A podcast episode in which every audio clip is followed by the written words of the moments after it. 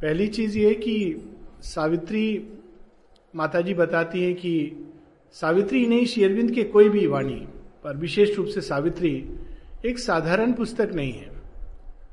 तो माँ ये स्पष्ट करती हैं प्रारंभ में कि इसको हम एक नॉवेल की तरह नहीं पढ़ सकते या even a piece of literature की तरह नहीं पढ़ सकते। ये उस तरह का ग्रंथ है जिसको हमारे ट्रेडिशन में ब्रह्म ज्ञान कहा गया है। ये ब्रह्म ज्ञान है, ब्रह्म ज्ञान की पुस्तक है। और इसीलिए माता जी का कल प्रसाद भाई ने जो पढ़ा था, माँ जो जहाँ ये कहती हैं कि he has crammed the whole universe into a single book, बहुत ब्यूटीफुल एक्सप्रेशन है। पूरे सृष्टि को एक पुस्तक में कैसे डाला जाता है, ठीक वैसे ही जैसे पूरे वृक्ष को एक बीज में डाल दिया जाता है। जैसे प्रकृति पूरे वृक्ष को, एक बहुत बड़ा वृक्ष, ओक ट्री, बनियन ट्री, एक बीज में समाहित हो जाता है, वैसे ही सावित्री में सार रूप में सारी सृष्टि का ज्ञान है। पहला तो ये, और ये सार रूप में जब तक हम ज्ञान को नहीं जानते तब तक वास्तव में हम किसी भी चीज के बारे में समुचित रूप से, संपूर्ण रूप से नहीं जान सकते। एक जगह श्री अरविंद कहते हैं कि यदि जल के बारे में भी जानना है तो पहले ब्रह्म को जानना होगा, क्योंकि एक बहुत बड़ी एक भ्रांति है जिसमें आजकल, यहाँ तो नहीं, यहाँ तो सब बहुत माँ के प्रति खुले हुए, तो सौभाग्य है, वरना आमतौर पर लोग ऐसा समझते हैं कि ठीक है ये सब बहुत अच्छा बात है, ब्रह्म ज्ञान इत्यादि, पर पहले हमारे जीवन का जो प्रैक्टिकल प्रॉब्लम है उसके बारे में हम जान लें। ये कुछ इस तरह की चीज है कि जब चेन्नई में फ्लड्स आएगा तब लोग भागते हैं कि इस समय प्रैक्टिकल प्रॉब्लम है, हम क्या करें। लेकिन जब तक हम मूल रूप में नहीं जाते कि ये फ्लड्स क्यों आते हैं, जब हम मूल में जाते हैं तो हम पता चलता है कि ये फ्लड्स क्यों आते हैं, और तब हम उसका सही उपाय ढूंढते हैं। और जब हम केवल बाहर से प्रैक्टिकल प्रॉब्लम और प्रैक्टिकल सॉल्यूशन की बात करते हैं तो फिर हम उसका असली कारण नहीं ढूंढ पाते और असली उसका उपाय भी नहीं मिलता। एक घर है जिसमें बार बार बिजली जा रही है, तो अगर आप किसी मिस्त्री को दिखाएंगे वो कहेगा वो कुछ नहीं, वो फ्यूज चला जाता है, आप फ्यूज रिप्लेस कर देंगे, फिर जाएगा फिर जाएगा। एक इंजीनियर को बुलाएंगे तो वो बताएगा कि तार जो है वो वहन नहीं कर पा रहा है करंट को। प्रॉब्लम यह है, करंट और तार के बीच में डिस्पैरिटी है, तो आप ट्रांसमिटिंग स्टेशन पे जाके उसको ठीक करेंगे। फिर उसके भी आगे ज्ञान है बिजली का कि बिजली संसार में है क्यों, कैसे है। जब इसको हम लोग जान लेते हैं, क्योंकि बिजली वैज्ञानिक ने नहीं बनाई, ये प्रकृति के खेल में है, बादल के बीच में बिजली होती है। तो जब हम उसको जान लेंगे तो हम तारों को, ट्रांसमीटर को, सब चीज को एक नए ढंग से बना सकते हैं। ठीक वैसे जैसे किसी ने अणु के अंदर जाकर न्यूक्लियर एनर्जी और उससे बिजली को ढूंढा। तो सावित्री में पूरे सृष्टि का एक मूल ज्ञान है, इसको ब्रह्म ज्ञान कहते हैं, और इसको जानने से ही सब कुछ जाना जा सकता है। यस्मिन विज्ञाते विज्ञाति सर्वम। किंतु ब्रह्म को भी उपनिषदों में बताया गया है कि चतुष्पाद है। ब्रह्म ज्ञान केवल सार का ज्ञान नहीं है, बल्कि पूरे सृष्टि में वही एक्सटेंड कर रहा है, बीज का भी, वृक्ष का भी, और जो कुछ बीच में है वो सब कुछ। वह भी हम देखते हैं कि सावित्री में है। ना केवल संसार के मूल में क्या है, आदि में क्या है, संसार के आदि के पहले उसमें क्या है, कौन सा शाश्वत सत्य है, और कैसे कैसे ये सत्य स्वयं को उद्घाटित करता है, प्रकट करता है, और विश्व रूपी वृक्ष बनता है, ये सारा ज्ञान। और इसीलिए सावित्री में संसार की समस्या, जीवन की समस्या, यहां तक कि हम लोगों की रोज की उलझन, इसका समुचित परमानेंट सॉल्यूशन है। तो ये सोच के सावित्री को हम लोगों को पढ़ना चाहिए कि भगवान हम लोगों को हमारी समस्या का सही ज्ञान दे रहे हैं और सही उपाय बता रहे हैं। नहीं तो हम लोगों की दृष्टि भी खोटी है, और नेचुरली हम लोग के जो सॉल्यूशंस होते हैं वो बहुत टेम्पररी होते हैं, कुछ दिन चलते हैं फिर वो समाप्त हो जाते हैं। लेकिन ये सॉल्यूशन हम नहीं देख पाते, क्यों? क्योंकि ये रहस्य है, ब्रह्म ज्ञान प्राप्त मन के द्वारा नहीं किया जा सकता। इसीलिए श्री अरविंद इसमें बताते हैं सीक्रेट नॉलेज, ये कैंटो है secret knowledge, book one canto four. Secret क्यों है? ये सीक्रेट इसलिए क्योंकि इसको इंद्रिय और मन के द्वारा हम नहीं जान सकते, इसलिए वो सीक्रेट है। हम लोगों का जितना ज्ञान है बाहरी वो इंद्रियों के द्वारा या मन के द्वारा, इंद्रिय डेटा को पिकअप करती हैं और मन उसको एनालाइज करके कहता है ज्ञान, लेकिन ये ज्ञान नहीं है, ये केवल ज्ञान का एक बहुत बाहरी आवरण है। और अगर हमको सत्य को समझना है तो इंद्रिय को शांत करना पड़ेगा और हमारे ही अंदर ऐसी सूक्ष्म इंद्रियां हैं जिसके हम लोग कल पढ़ रहे थे, टच, आईज, विजन, हियरिंग, जो इस बाहरी आवरण के पीछे छिपी शक्तियों के खेल को जान सकती हैं। तो इंद्रियों को हमको शांत करके नई विधाओं को, नई संभावनाओं को जगाना होगा और मन को शांत करके मन के परे जिस भूमि से सृष्टि का सृजन हुआ है उस भूमि पर उठना होगा। ये कठिन है, स्वाभाविक है, ये साधारण जीवन में हर किसी के लिए संभव नहीं है। तो फिर क्या करें हम लोग? माँ बताती हैं कि तीन उपाय हैं, माँ श्री अरविंद, जिसके द्वारा हम इस सीक्रेट नॉलेज में प्रवेश कर सकते हैं। पहला और बहुत आवश्यक उपाय है मन और प्राण की उद्विग्नता को, उत्तेजना को शांत करना। यदि हमारा मन तरह तरह के डाउट से, शंकाओं में घिरा हुआ है तो वो बादल का काम करते हैं, सूर्य को ढक लेते हैं। सूर्य तो रहेगा पर हम उसके ताप को, उसकी ऊष्मा को महसूस नहीं कर पाएंगे क्योंकि हमारा मन अनेकों प्रकार की शंकाओं से भरा है। मूल शंकाएं, भगवान है कि नहीं है, जीवन ऐसा है, पढ़ने में तो ठीक है लेकिन ये सब, तो ये शंकाएं हमारे मन को बादलों की तरह ढक देती हैं और ब्रह्म ज्ञान हम नहीं प्रवेश कर पाते। तो मन को शांत करना, हाँ वो सब इसमें आएगा।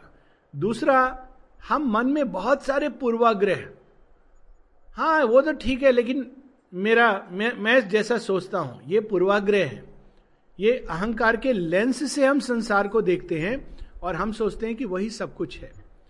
तो पहली चीज है मन को शांत करना। मन को शांत करने के लिए ये पॉजिटिव और नेगेटिव चीज, पॉजिटिव चीज उसकी अभिप्सा करना भगवान से, माँ से, कि मेरा मन शांत हो, शांति को पुकारना। और ये सारे शंकाएं, हमारे व्यू पॉइंट, इसके व्यू पॉइंट, ओपिनियन, ये सब जब दिमाग में आए तो उसको साइड में रखना कि ये सत्य नहीं है, ये सत्य के ऊपर आरोपित दृश्य हैं। एक फिल्म आई थी हाल में, दृश्यम, देखा कि नहीं पता नहीं, आप देखा? बड़ी इंटरेस्टिंग फिल्म है। उस फिल्म में एक सत्य को प्रकट किया गया है कि जो देखा जाता है कोई जरूरी नहीं वो सत्य हो। हम लोग आमतौर पे कहते हैं जो देखा है वो सच है, जो सुना वो भी सच है, कि कोई कुछ भी बोल देता है हम लोग कहते हैं हाँ हाँ। लेकिन सत्य को जानने के लिए जो देखा है और जो सुना है दोनों को शांत करना पड़ता है। मन में उत्तेजना इंद्रियों के द्वारा आती है, कोई घटना देख ली, कोई घटना सुन ली, अब मन उसको लेकर के क्या करता है? मथनी, मथता रहता है। तो इंद्रियों को भी शांत करना, मन को शांत करना, पुकार करके शांति को, माता जी से आह्वान करके, ये एक तरीका है। एक तरीका है मन के ऊपर उठना, इंट्यूशन के क्षेत्र में। जब हम अंतर्भास के क्षेत्र में जाते हैं तो इस सूर्य का कुछ प्रकाश किरणों के रूप में इस मन की भूमि पर गिरता है, शांत मन की भूमि पर, और जब वो गिरता है तब ये ब्रह्म ज्ञान का सत्य हमारे अंदर स्वयं ही उद्भाषित होता है। तीसरा उपाय है जो माँ, बड़ा सुंदर उपाय है, माँ माँ श्री अरविंद की ये बहुत अनोखी देन है। योग के अनेक पथ हैं और बहुत कुछ हम लोगों ने सुना हुआ है, भगवान की प्राप्ति, लेकिन चैत्य सत्ता, चैत्य पुरुष, इसके बारे में हिंट तो है, उपनिषदों में हिंट है, वेदों में हिंट है, लेकिन उसका जो आ, मूल रूप से कैसे उसको हम रियलाइज करें, उसका जो रोल है योग में, मनुष्य के जीवन में, पहली बार माँ श्री अरविंद स्पष्टता से सबके सामने प्रस्तुत करते हैं। चैत्य के द्वार से हम इस सत्य को ग्लिम्स कर सकते हैं। ब्रह्म ज्ञान का एक द्वार है चैत्य। चैत्य कैसे बाहर निकलता है? भक्ति द्वारा, सेवा द्वारा, समर्पण द्वारा, श्रद्धा द्वारा। जितना अधिक हम भगवान के पास सेवा, समर्पण, श्रद्धा, भक्ति के भाव से जाएंगे, चैत्य उतना बाहर आएगा। इंटेलेक्चुअल डिस्कशन से चैत्य नहीं निकलता, उसको इंटरेस्ट नहीं आता, बोर हो जाता है क्योंकि वो सत्य को जानता है। तो जैसे कोई व्यक्ति जो ट्रुथ को जानता है वो टेलीविजन में डिस्कशन देखेगा, बोलेगा इन लोगों को मालूम नहीं है, बेकार का डिस्कशन कर रहे हैं, रियलिटी ये नहीं है, क्योंकि वो सत्य को जानता है। तो चैत्य सत्य को जानता है, वो इंटरेस्ट नहीं लेता इस तरह की चीजों में। वो तो जहां भगवान के बारे में सच्ची बात हो रही है वहां वो आनंदित होकर के जाएगा। तो चैत्य भाव। तीसरा तरीका है या चौथा तरीका है जो सबसे सुंदर, सबसे सरल, जो सबके लिए उपलब्ध है, और वो है कृपा। मां भगवती की कृपा से यह ब्रह्म ज्ञान हमारे अंदर सरल रूप में स्पष्ट और उद्घाटित हो सकता है। अर्थात जब भी हम सावित्री पढ़ें तो ये चार तरीके हैं सावित्री को पढ़ने के। अगर हम केवल इसको एक इंटेलेक्चुअल लिटरेरी वर्क के रूप में पढ़ेंगे तो विफल होगा, निश्चित रूप से विफल होगा। सारे वर्ड्स के मीनिंग आ जाएंगे लेकिन एक शब्द का सत्य अंदर नहीं आएगा। बहुत सारे ऐसे इंटेलेक्चुअल हैं, मैं जानता हूं, और पोइट्री की दुनिया में ऐसे लोग हुए हैं जिनका पोइट्री के दुनिया में नाम है पर कहते सावित्री, पता नहीं इसको पोइट्री कैसे कहते हैं, लिखा क्या है, बहुत इमेजरी है, क्योंकि वो नहीं प्रकट हो सकता उससे। और ऐसे लोग हैं, आपने उड़ीसा में ही देखे होंगे बहुत सारे, जिनको ऐसा कुछ इंटेलेक्चुअल नॉलेज नहीं है लेकिन सावित्री का सत्य ठीक प्रकट है। तो पहली चीज, सावित्री को पढ़ने के लिए इंटेलेक्चुअल कैपेसिटी नहीं चाहिए, इसके विपरीत श्रद्धा चाहिए।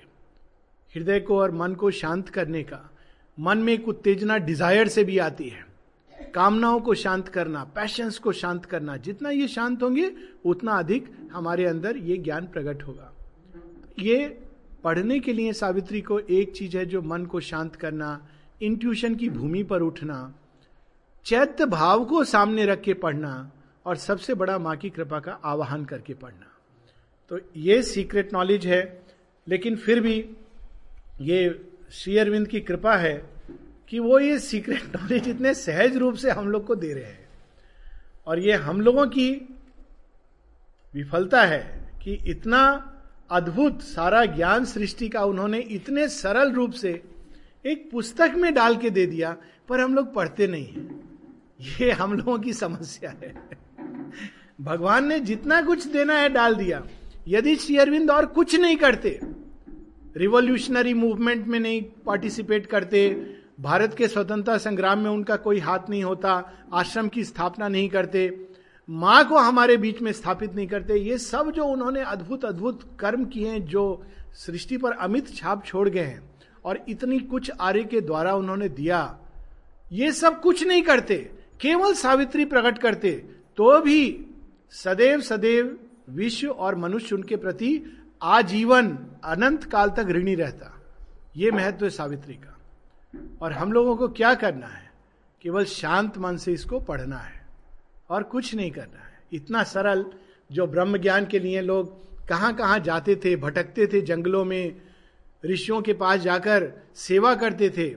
प्रश्नोपनिषद में एक कहानी है कि छह ऋषि जाते हैं ऋषि पिपलाद के पास, प्रश्नोपनिषद अथर्ववेद का हिस्सा है, और उनसे कहते हैं कि हमको उस ज्ञान के बारे में, उस सत्य के बारे में बताइए जो छिपा हुआ है, जो पूरी सृष्टि में फैला है, यूनिवर्सल के बारे में। तो ऋषि पिपलाद उनसे क्या कहते हैं, ऋषि पिपलाद कहते हैं ठीक है मैं तुमको बताऊंगा, लेकिन एक वर्ष तुम लोग यहां सत्य, ब्रह्मचर्य और पवित्रता का पालन करके रहो, फिर अगर तुम पूछोगे तो जो मैं जानता हूं बताऊंगा। देखिए कितना साधारण कंडीशन नहीं है, एक ही चीज केवल सत्य का पालन करना कितना कठिन है।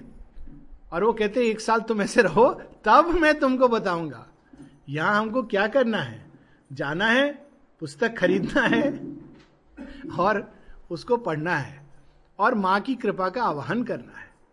ऑफ कोर्स ये चीजों का अगर हम पालन करें जो ऋषि पिपलाद की एडवाइस है, तो ये बहुत सुंदर ढंग से शीघ्र ही प्रकट हो जाएगा।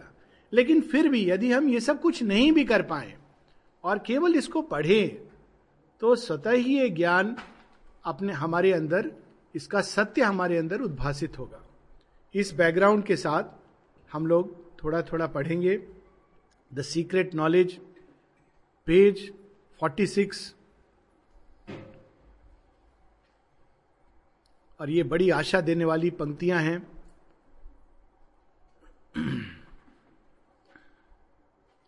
A death bound littleness is not all we are. सबसे पहले ये भ्रांति दिमाग से हटानी है कि हम तो ये छोटे से सीमित सत्ता हैं, ऐसा नहीं है, ये सत्य नहीं है। यह जो रोज हम देखते हैं ये देह, ये केवल एक बाहरी आवरण है। A death bound littleness is not all we are. Immortal our forgotten vastnesses. जैसे एक राजा का पुत्र भूल जाए कि उसके राज्य में क्या क्या है, और एक भिखारी की तरह घूम रहा है, भूल गया है कि वो तो राज्य का स्वामी है, पर राज्य तो है उसका, ये तो सत्य है। कहानी है ग्रीक मिथोलॉजी में इडिपस की, जो राजा ने निष्कासित कर दिया है और राज्य उसका है। अंत में आता है और लड़कर राज को प्राप्त करता है। Forgotten our vastnesses, immortal our forgotten vastnesses await discovery in our summit selves. ये सत्य हमारे अंदर भी है। ब्रह्म भगवान ये बाहर नहीं है। गीता में तीन रहस्य बताए गए हैं। पहला रहस्य ये कि भगवान हमारे अंदर है और हम उनको प्राप्त कर सकते हैं। तीन में से पहला रहस्य हमारे ही अंदर है, इसलिए हमको उसके लिए कहीं बाहर नहीं जाना। Unmeasured breaths and depths of being are ours, akin to the ineffable secrecy mystic eternal in unrealised times, neighbours of heaven are nature's altitudes. हम लोग निम्न प्रकृति में भी एक सीमित गति में बंध जाते हैं। उस सीमित गति का नाम हम लोगों ने दे दिया, और पॉलिटिकल पार्टीज इस पर बहुत वोट मांगती हैं, वो है रोटी कपड़ा मकान।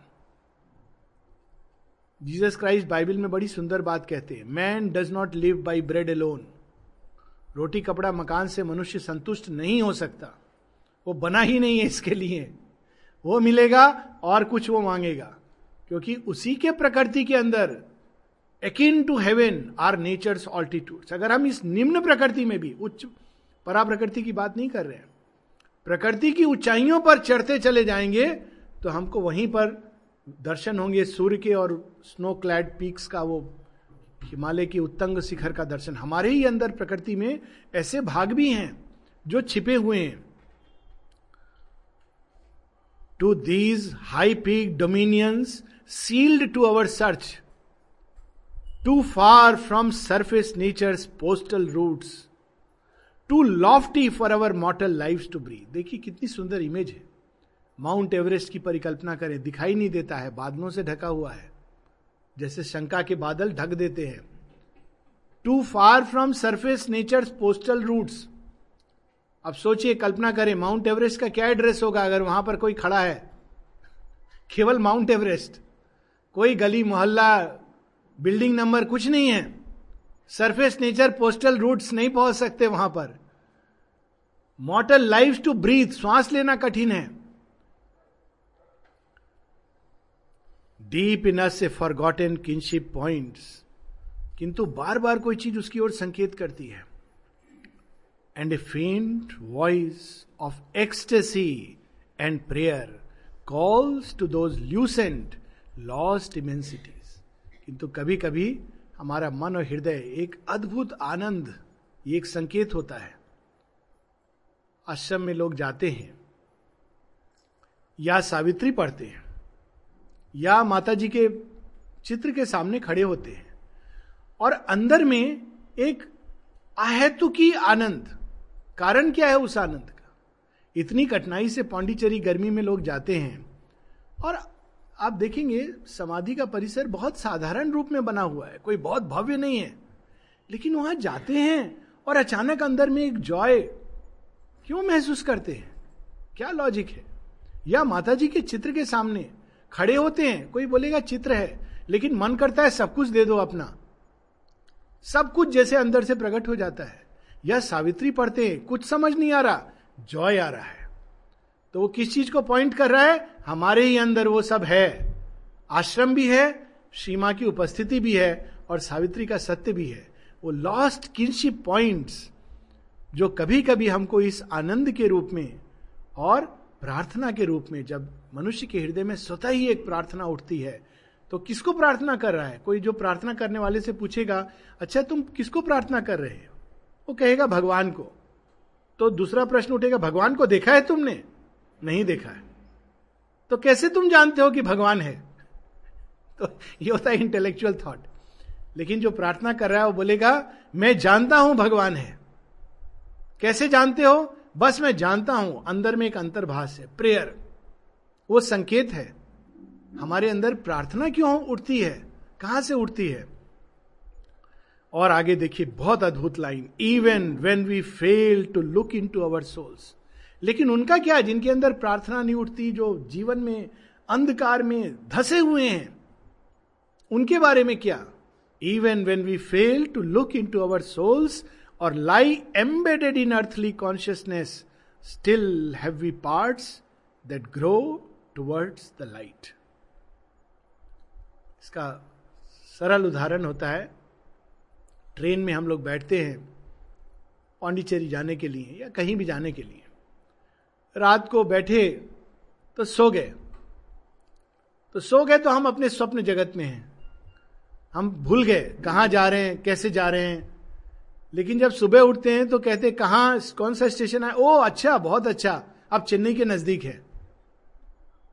Even when we fail to look into our souls, जब हम नहीं कर पाते, ध्यान नहीं होता, मन नहीं लगता, अंधकार ही हमको ग्रसित किए हुए, फिर भी काल की गति चलती रहती है और अगला दिन प्रकट होगा। कितना बड़ा आश्वासन है। इसीलिए सावित्री को हम कह सकते हैं संसार के अंधकार में यदि आशा देने वाली कोई पुस्तक है तो वो सावित्री है। कब इसका जन्म हुआ है? श्री अरविंद के बाकी ग्रंथों का जन्म हुआ फर्स्ट वर्ल्ड वार के समय और सावित्री का जन्म हुआ सेकेंड वर्ल्ड वार के समय, जब पूरे संसार में महाअंधकार था। श्री अरविंद सावित्री के सूर्य को उदय करके हम सबके सामने रख रहे थे। लेकिन कभी कभी क्या होता है,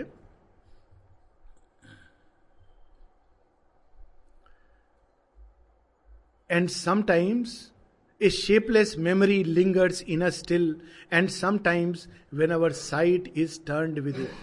आवश्यकता यह है कि हम अपनी दृष्टि को अंदर डालें, बाहर के दृश्यों से हमको भ्रमित नहीं होना चाहिए, हर दृश्य को देखकर रिएक्ट नहीं करना चाहिए। अर्थ's ignorant veil is lifted from our eyes. There is a short miraculous escape. तब कुछ क्षण के लिए हम लोग अंदर कोई गुहे द्वार से एक दूसरी भूमि पर प्रवेश करते हैं जहां सत्य का दर्शन होता है। This narrow fringe of clamped experience we leave behind meted to us as life. Clamped experience. Crowd, ये वो सारा दिन, अचानक कुछ क्षणों के लिए हम उसको छोड़ करके एक अलग भूमि में प्रवेश करते हैं। Our souls can visit in great lonely hours. देखिए कितनी आवश्यक पंक्ति है। गीता में भी इस बात को कहा गया है और श्रीमा भी बताती हैं, आध्यात्मिक जीवन की तैयारी का एक लक्षण होता है कि व्यक्ति एकांत प्रिय होने लगता है। ये बहुत आवश्यक है कि हम एकांत ढूंढे और एकांत में वास करें।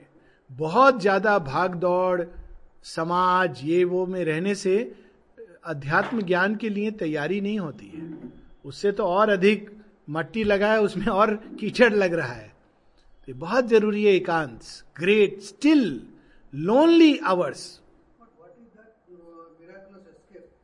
सडनली देखिए, बड़ा सिंपल एग्जाम्पल है, साइक्लोन जब आया था, बहुत सारे ऐसे एग्जाम्पल है, बाहर का एग्जाम्पल से मैं दे रहा हूँ। तो ये तीन चार साल पहले जो साइक्लोन आया था थर्टी फर्स्ट दिसंबर को, मैं उड़ीसा में ही था। उड़ीसा से वही दिन थर्टी फर्स्ट दिसंबर को मेरा फ्लाइट था वापस, और सब लोग बोल रहे थे नहीं जाओ नहीं जाओ, हाँ रिवेरा का प्रोग्राम था। तो मैंने बोला नहीं नहीं जाऊँगा, ये साइक्लोन है तो all the more I should go, आश्रम में आवश्यकता होगी काम की, तो फ्लाइट अगर है तो आई विल गो। तो फ्लाइट थी, पहुँचा, कोई टैक्सी वाला जाने के लिए तैयार नहीं, समहाउ किसी को डबल चार्ज करके वो बोला ठीक है ले जाऊंगा। रास्ते में पेड़ गिरा है, ये है, सब है, बिजली नहीं पांडिचेरी में। जब लोगों को पता चला मैं आ रहा हूं तो बोले रास्ते में दुकान खुला होगा तो वाटर बॉटल और खाना भी लेते आना, अपने लिए नहीं हम लोग के लिए भी क्योंकि कोई तरीका नहीं था। तो मैं बोला ठीक है ये भी कर लेंगे। तो सब ले करके पांडिचेरी से, एकदम अंधकार, कहीं तार, कहीं पेड़, डिवाइन लव का पेड़ भी, और सर्विस ट्री भी गिरा था, सर्विस ट्री तो खैर नेक्स्ट डे। तो ये अवस्था में घर पहुंच के फिर मैंने कहा पहला चीज़ मैं आश्रम जाऊंगा, बहुत बारिश हो रही है, लेकिन दस बज गया था रात को। और जब मैं आश्रम गया, बारिश, बहुत भयानक बारिश, लेकिन इतना आनंद आ आ गए, माँ ये मिरेकुलस एस्केप।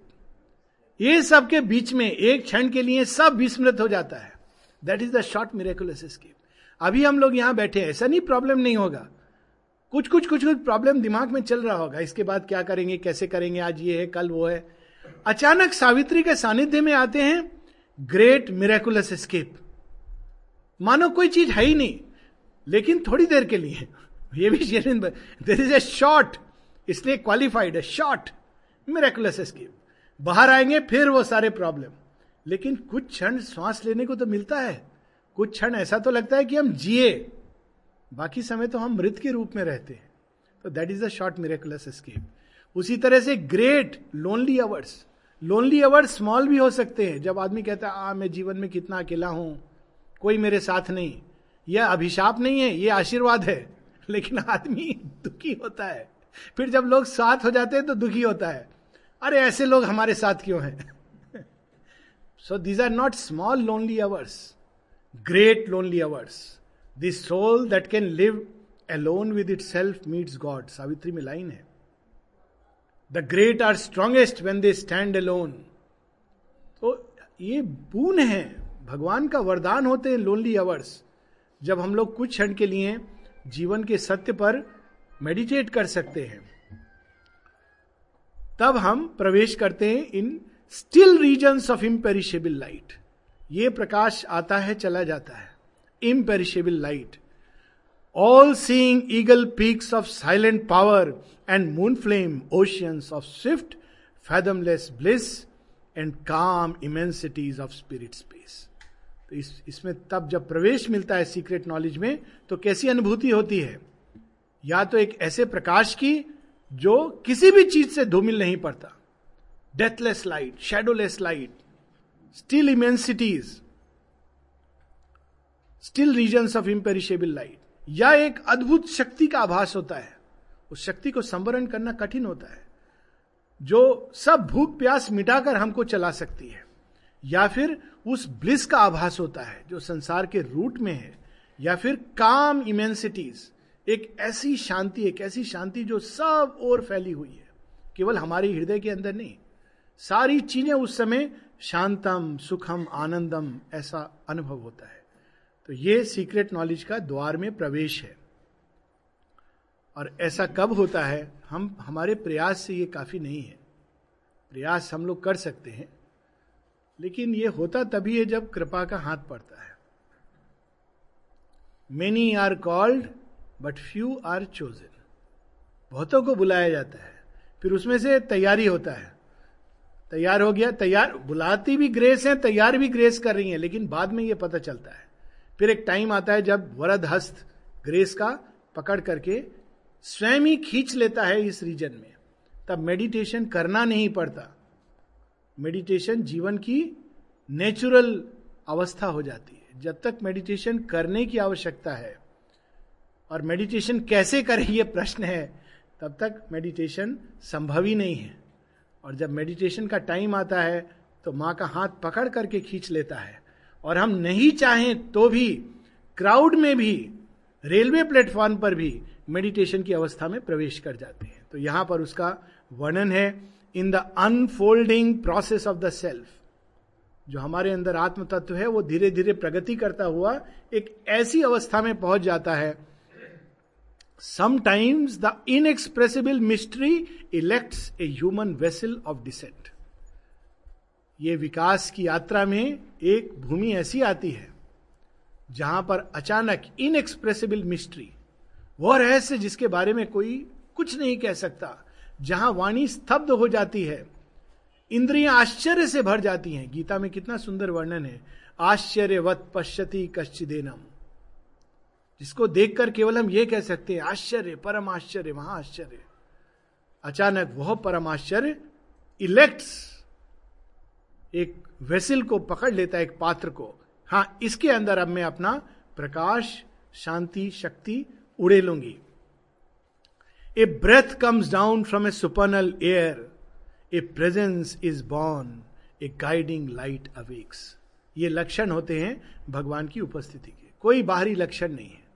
अगर कोई बाहर से बाहरी क्रिया, कर्म, कलाप, बाहरी वेशभूषा, तिलक, माला में ढूंढ रहा है कि ये भगवान के कितना नजदीक है, तो सदैव सदैव मूर्ख बनता रहेगा। भगवान सबसे करीब अर्जुन के थे, जो युद्ध में बाण लेकर मारने के लिए बैठा है। उन ऋषियों के नहीं थे जो मेडिटेशन कर रहे थे कहीं पर हिमालय पर। तो भगवान किसको चुनेंगे कोई नहीं जानता, अर्जुन को चुन लेते हैं। Elects a human vessel of descent, अपनी कृपा डालने के लिए। Stillness falls upon the instruments, इसको बोलते हैं सहज समाधि। जो आप कह रहे थे कैसे हम स्टिल कृपा, stillness falls upon the instrument, इसको कहा जाता है सच में सहज आसन। बहुत सारे आसन सुने होंगे, आता है आजकल आसन बहुत प्रचलित है। वो ऐसे करो, आसन की ये विधि है, श्वास ऐसे लो वैसे लो, ये सब आसन एक तरफ। लेकिन एक आसन है जो ना सिखाया जा सकता है, ना सीखा जा सकता है, ना कराया जा सकता है, ना करा जा सकता है, लेकिन वह आसन सहज रूप में भगवान की कृपा से प्रकट होता है। और पूरा देह, मन, प्राण, शरीर, कोशिका तक एक स्टिलनेस से भर जाते हैं। ये एक अलग आसन है, मैं इसको नाम दे रहा हूं सहज आसन। यह हम कहते हैं कृपा आसन। ये कृपा से प्राप्त होता है। उस आसन में हम सब कर्म कर सकते हैं, फिर भी वो स्टिलनेस हमारे अंदर रहेगी। सुखासन भी है। हाँ, वो सुखासन तो आलती पालती मार के बैठना, पर यह आसन एक सहज रूप में भगवान की कृपा से प्रकट होता है। A stillness falls upon the instruments, यहां तक कि कौन सी मुद्रा, जेस्चर्स, पोस्चर्स, ये सब उस प्रकाश से, उस कृपा से संभव है। Fixed motionless like a marble monument, तब स्वतः ही व्यक्ति उस समाधि में प्रवेश करता है जिसमें भगवान के दर्शन होते हैं। Stone calm, the body is a pedestal supporting a figure of eternal peace. क्या वर्णन है, बुद्ध के कितने चित्र हैं, ये वर्णन देखिए। Stone calm the body is a pedestal, pedestal होता है एक बैठने का आसन ही हम कह लें, या स्टूल। शरीर एक स्टूल बन जाता है, एक चेयर बन जाती है, पेडेस्टल। और उसके ऊपर कौन विराजमान है, a figure of eternal peace. और a revealing force sweeps blazing in, या एक और अनुभव होते हैं। जितने अनुभव भगवान के वो यहां पर बता रहे हैं, कैसे पता चले कि भगवान का स्पर्श हुआ है। रिवीलिंग फोर्स, एक ऐसी शक्ति जो ज्ञान से प्रकाशित करती है हमको। वो शक्ति नहीं जो एक आसुरिक शक्ति भी होती है, जिससे ऐसा लगता है बहुत पावर आ गया, लेकिन बहुत जल्दी वो व्यक्ति मेंटल असाइलम, अगल खाने की ओर जा रहा है। पावर आ, पावर आ गया, मेरे अंदर पावर आ गया, मैं बहुत पावरफुल हूं, अस्त व्यस्त कर देती है, उथल पुथल कर देती है। वैसी शक्ति नहीं होती भगवान की। रिवीलिंग फोर्स ज्ञान का प्रकाश लेकर आती है, शांति को लेकर आती है, आनंद को लेकर आती है, out of some vast superior continent. और तब हमको पता चलता है कि हमारी नहीं है, ये भगवान की शक्ति है जो हमको चला रही है। Knowledge breaks through trailing its radiant seas, उसका लक्षण क्या होता है, ज्ञान के साथ वो युक्त होती है। जो शक्ति अंधकार से युक्त होती है, जिसमें ज्ञान नहीं होता, अहंकार का पोषण होता है, वह आसुरी शक्ति होती है। और जो शक्ति ज्ञान का प्रकाश लेकर आती है, शांति और स्थिरता को लेकर आती है, वो ईश्वरी शक्ति होती है। And nature trembles with the power the flame a greater personality sometimes possesses us which yet we know is ours. भेद समाप्त हो जाता है भक्त और भगवान के बीच, फिर भी मालूम है वो भगवान है, ग्रेटर पर्सनैलिटी, ये भक्त है। लेकिन वास्तव में ये दो तो हैं, आनंद के लिए हैं, मूल रूप से एक हैं। Which yet we know is ours, भगवान ने अपने ही आनंद के लिए जीवात्माओं का सृजन किया, अपने ही अंदर से। तो भेद क्या है? माँ से अगर कोई पूछे आप में और आपके बच्चे में क्या भेद है, किसको ज्यादा आप प्यार करते हो, तो माँ क्या बोलेगी? सब माँओं का एक ही उत्तर होगा। भगवान से अगर कोई पूछे आप किसको ज्यादा प्यार करते हो, भक्त को, भक्त में ज्यादा डिलाइट लेते हैं भगवान। तो उस आनंद के लिए उन्होंने प्रकट किया जीवात्माओं को। वस्तुतः तो वो एक ही है, मूल रूप में एक ही है, उन्हीं के अंदर रहती है, और उसी जीवात्मा का एक भाग इस धरती पर उतरता है जो साइकिक बीइंग बनता है। और we adore the master of our souls, ये भी ऐसा होता है कभी कभी। ये अनुभव सतत होना चाहिए कि आह, हमारे स्वामी, हमारे सखा, सारी सृष्टि के स्वामी जगन माता, वे तो हमारे पास है और हमारे अंदर स्वतः ही उनके एडोरेशन के रूप में पूजा प्रार्थना, ये भाव प्रकट होता है।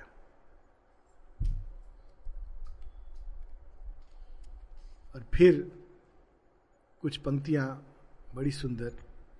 Then the small bodily ego thins and falls. उस समय हम लोग भूल जाते हैं कि ये शरीर, ये personality, no more insisting on it separate self, losing the punctilio of it separate birth, it leaves us one with nature and with God. Nature with a capital N, ये दो अलग नहीं हैं, एक ही हैं, एक ही सत्य का दो अवस्थाएं हैं। Leaves us one with nature and with God. In moments when the inner lamps are lit, जब अंदर का दिवाली मनाते हैं, inner lamps, and the and the life's cherished guests are left outside. cherished guests कौन से हैं हमारे जीवन के? ये बंधन, वो आकांक्षाएं, वो expectations, वो attachments, थोड़ी देर के लिए कभी कभी इन सब को बाहर छोड़ देना चाहिए और केवल भगवान से बात करना चाहिए। बड़ी सुंदर कहानी है राजा जनक की। राजा जनक जब यज्ञवल के आश्रम में एक बार थे तो कोई आके कहता है, राजन राजन मिथिला में आग लग गई है। राजा कहते हैं, जाके कह दो मैं अपने गुरु के पास बैठा हूं और राजा जनक इज डेड, मृत हैं अभी, आपको चिंता नहीं है।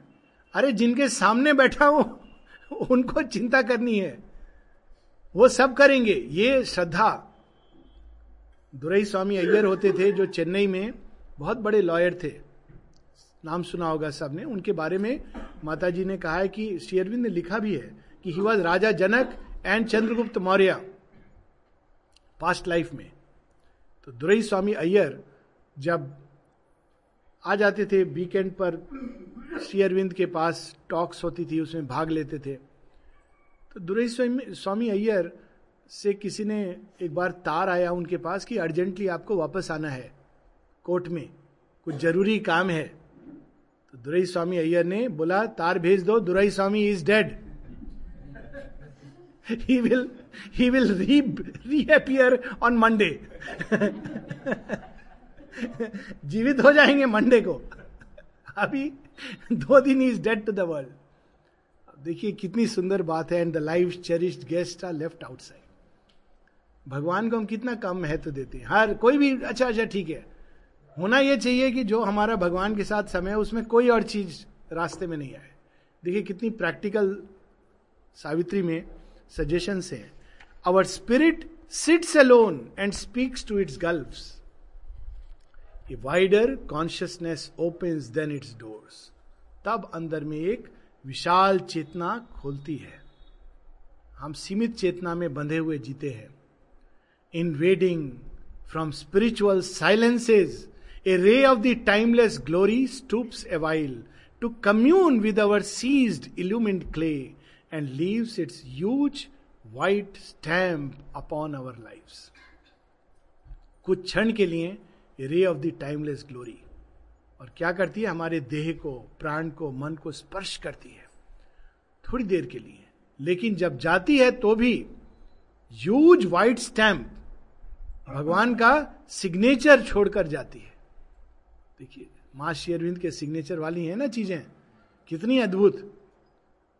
श्री अरविंद ने जब साइन किया पचास साल, साठ साल, सत्तर, अस्सी साल पहले, माँ की स्पर्श की हुई चीजें कुछ दिन पूर्व ही, हर बार ये अनुभव दोहराया जाता है। माँ का स्पर्श किया, एक ब्लेसिंग पैकेट हाथ में आया, और ना केवल मैं, तीन लोग, हम लोग जो बैठे थे एक साथ, एक अद्भुत अवस्था में। आप सोचिए क्या शक्ति है वो, leaves its huge white stamp upon our lives. अगर एक जड़ तत्व के अंदर जो एक कागज का टुकड़ा है और उसमें सूखे हुए फूल हैं, उसमें यदि ऐसा हो सकता है तो मनुष्य के सचेतन देह में कितना कुछ हो सकता है। ह्यूज वाइट स्टैंप, ये है भगवान का स्पर्श। एक बार चंपक लाल जी से किसी ने कहा मुझे मां का टच किया हुआ कुछ चाहिए, तो चंपक लाल जी ने डांट कर पूछा क्यों, तुमने तो एक बार माता जी के गोद में अपना सिर रखा था, भूल गए? तब उनको याद आया हाँ ये तो सिर ही मेरा टच किया हुआ है। हम लोग पूछेंगे अब समाधि, समाधि पर सिर रख दिया, टच हो गया, माता जी के चित्र को टच कर लिया, टच हो गया। वो कोई भी माध्यम से या फिर अंदर में जाकर टच प्राप्त करना वो ज्यादा कठिन है। उन्होंने हर चीज को इतना सरल बना दिया। और आगे इसका बहुत सारे वर्णन हैं और फिर हमारे चैत्य का वर्णन। ये एक रहस्य है जो छिपा हुआ है हमारे अंदर और इसका बहुत अद्भुत वर्णन है।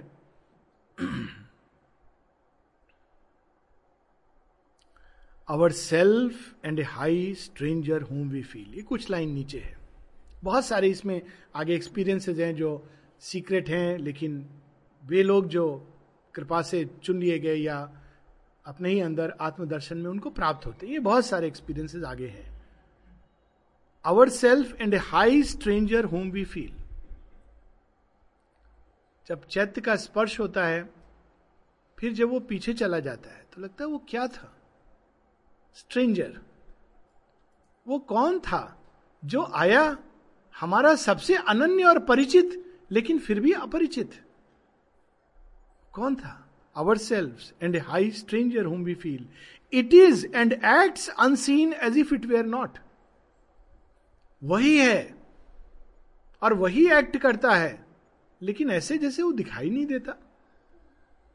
प्रेरणा आती है, चलो कोई बात नहीं, चलेंगे, आश्रम जाएंगे, माता जी के पास जाएंगे, सावित्री पढ़ेंगे। कहां से प्रेरणा आ रही है?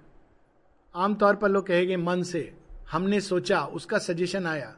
ये सच नहीं है, वो प्रेरणा चैत्य से ही आती है। जब तक वो प्रेरणा नहीं होगी ये चीज नहीं हो सकती।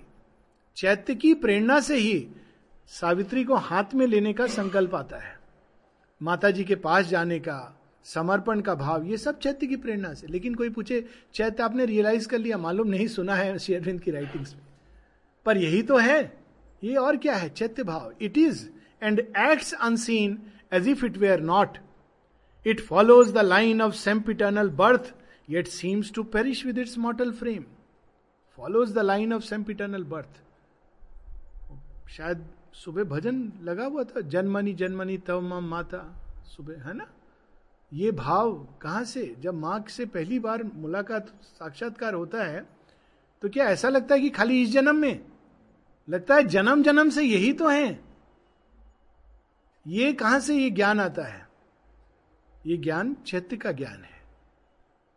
Line of sempiternal birth yet perishes, yet seems to perish with its mortal frame, लेकिन फिर ऐसा लगता है कि अग्नि में चला गया। वो नहीं गया, वो चैत्य में जो कुछ संग्रहित है वो कभी नष्ट नहीं होगा। यहां इस प्रश्न का भी उत्तर है कि ये जन्म में तो ठीक है, नेक्स्ट लाइफ में ये कमाई जो ये जन्म का है, इसको मैं ऐसे बोलता हूं, बाकी सब बैंक में हम लोग जमा करते हैं, एक बैंक में जरूर जमा करना चाहिए ये भी पूंजी। वो बैंक का नाम है डी डी बी आई, नाम नहीं सुना हुआ, D D B, divine development bonds ink limited. तो ये डिवाइन डेवलपमेंट बॉन्ड्स क्या है? जब हम माँ का नाम लेते हैं, जब माँ के सामने ये सब, ये उस डिवाइन डेवलपमेंट बॉन्ड्स में जमा हो रहा है। ये जो ज, जमा किया हुआ है ये मृत्यु से नहीं समाप्त होगा। बाकी सब जो जमा किया है वो आई सी आई सी आई ये सब में सब चला जाएगा, ये नहीं जाएगा। ये मृत्यु के बाद नए शरीर में फिर से दे दिया जाता है सही समय पर। अचानक दस साल का बच्चा, उसके अंदर एक अलग भाव आता है। पांच साल का बच्चा प्रश्न करता है हम तो यहीं रहेंगे माता जी के पास, ऐसे इंस्टेंसेस हुए हैं। और माँ ने कहा हाँ इसको छोड़ के जाओ। यहां तक कि जब माँ बाप ले जा रहे थे फोर्सिबली पांच साल के बच्चे को, तो माँ ने उसको पैसा दिया, तुमको जब आना होगा आ जाना। ये कैसे संभव होता है? ये नष्ट नहीं होता। भगवान की ओर जो भी हम अंदर की कमाई समृद्धि करते हैं वो कभी नष्ट नहीं होती, मृत्यु नष्ट नहीं कर सकती, ऐसा प्रतीत होता है, लेकिन वो सत्य नहीं है। Assured of the apocalypse to be, apocalypse वो अद्भुत दर्शन जो होने वाला है उसके बारे में चैत्य जानता है, उसको कभी डाउट नहीं होता। डाउट मन को होता है कि सुप्रामेंटल बोला है दिखाई नहीं देता। जो चैत्यनिष्ठ है उससे पूछोगे सुप्रामेंटल, ऑफ कोर्स महर्षि अरविंद ने बोला है, इसमें डाउट क्या है? उसके अंदर यह भाव स्वाभाविक रहेगा। नहीं नहीं उधर आईसिस भी हो रहा है, होने दो। Second world war, third world war की विभीषिका, होने दो। महर्षि अरविंद ने कहा है ना, निश्चित रूप से होगा। और ये मेंटल बिलीफ नहीं है, ये चैत्य का भाव है। Assured of the apocalypse to be, it reckons not the moments and the hours. आज क्या हुआ, कल क्या हुआ, वो आवश्यक नहीं है। ग्रेट पेशेंट काम, it sees the centuries pass, awaiting the slow miracle of our change in the sure deliberate process of world force and the long march of all revealing time. वो जानता है कि ये होगा। Slow march of all revealing time से धीरे धीरे करके भगवान निश्चित रूप से स्वयं को उद्घाटित करेंगे। इस चैत्य भाव को बड़े सुंदर एक स्टोरी के रूप में श्री रामकृष्ण परमहंस ने कहानी कही है, और श्री अरविंद ने इस कहानी को एक लेटर में कोट किया है अपने एक डिसाइपल को, मोस्ट लाइकली दिलीप कुमार रॉय को, क्योंकि उनके अंदर ये बार बार होता था। अचानक ये भाव उठा, भगवान फिर उसके बाद डिस्पेयर में चले जाते थे। तो कहते हैं कि श्री रामकृष्ण परमहंस की कहानी है कि एक भक्त और एक जोगी दोनों बैठे हुए हैं, तपस्या में लीन हैं। भक्त तो हरि हरि हरि कर रहा है और तपस्वी एकदम मेडिटेशन कर रहा है। तो इतने में नारद मुनि उधर से गुजर रहे हैं और दोनों कहते हैं, अरे आप तो भगवान के पास, आपका हॉटलाइन है, थोड़ा पूछ के बताइए हम लोग को कब रियलाइजेशन होगा। कहते ठीक है। तो आते हैं और योगी को कहते हैं, तुम्हारे लिए भगवान ने बोला है तीन जन्म और लगेगा। तीन जन्म? हे भगवान, तीन जन्म इतना साधना करना पड़ेगा?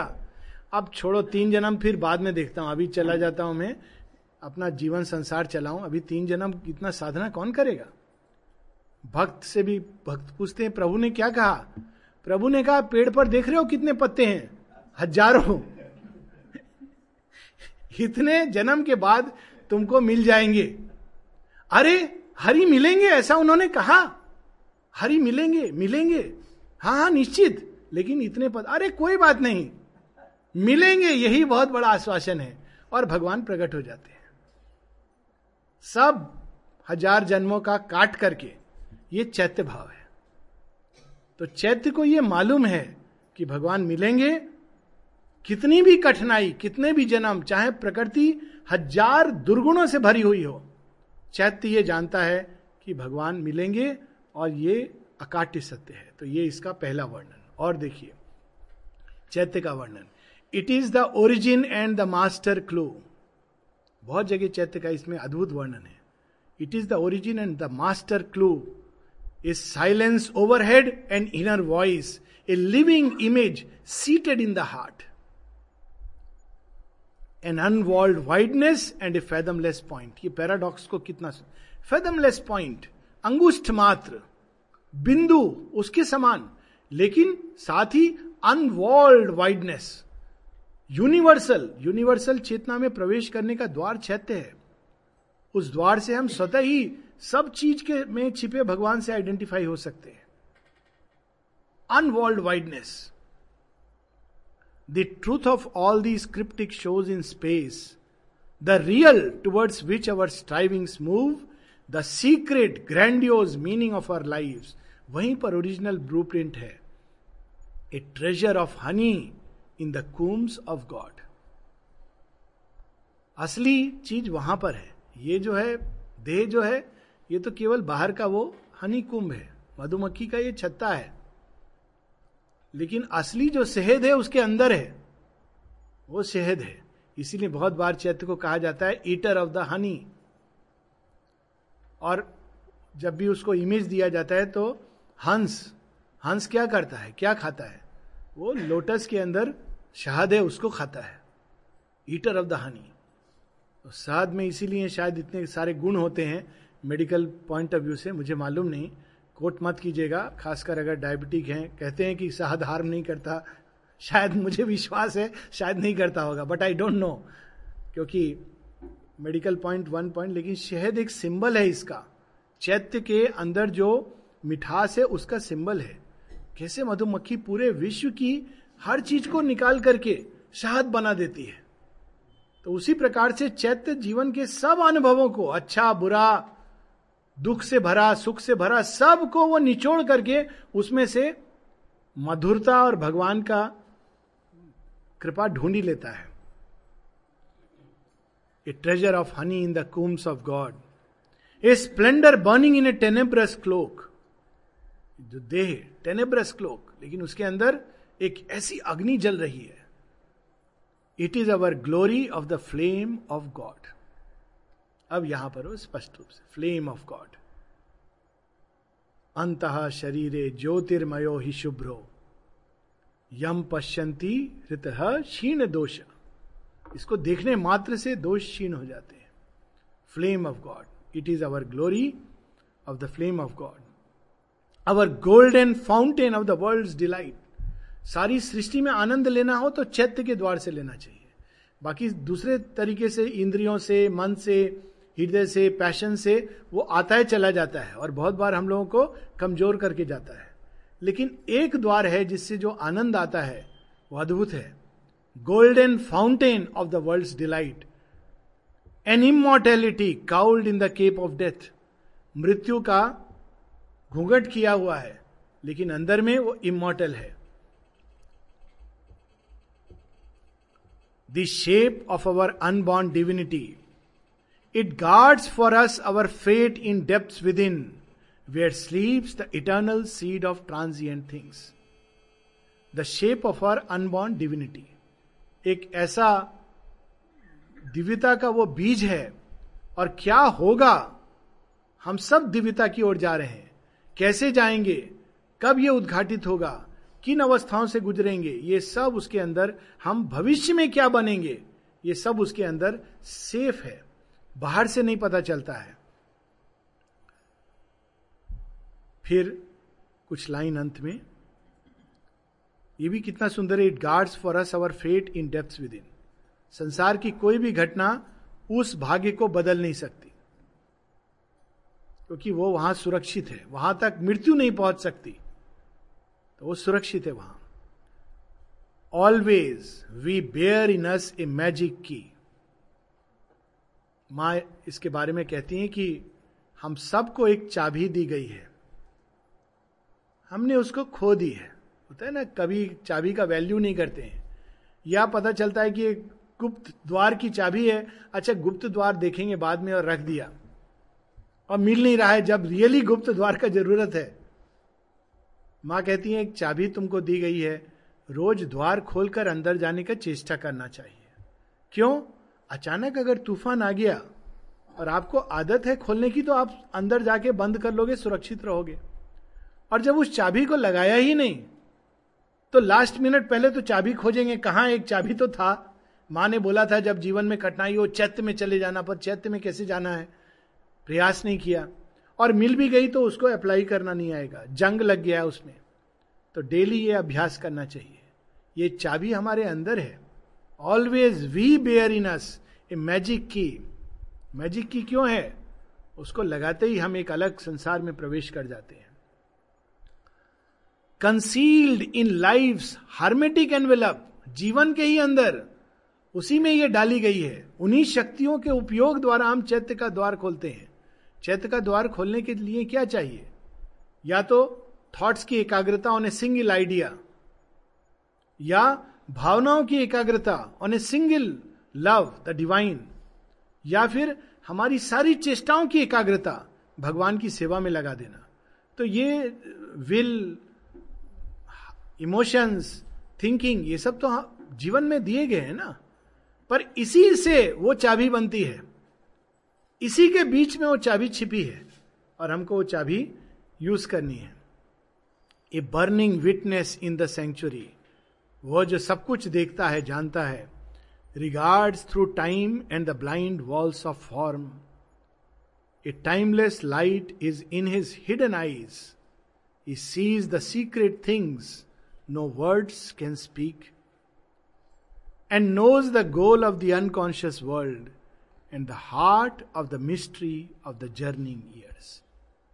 ये केवल एक पार्ट है सीक्रेट नॉलेज का, इसमें बहुत सारी ऐसी सत्यों का उद्घाटन है। मुझे पता नहीं, I don't know what time is it, eleven, so may be it will be a good opportunity to stop a little and interact.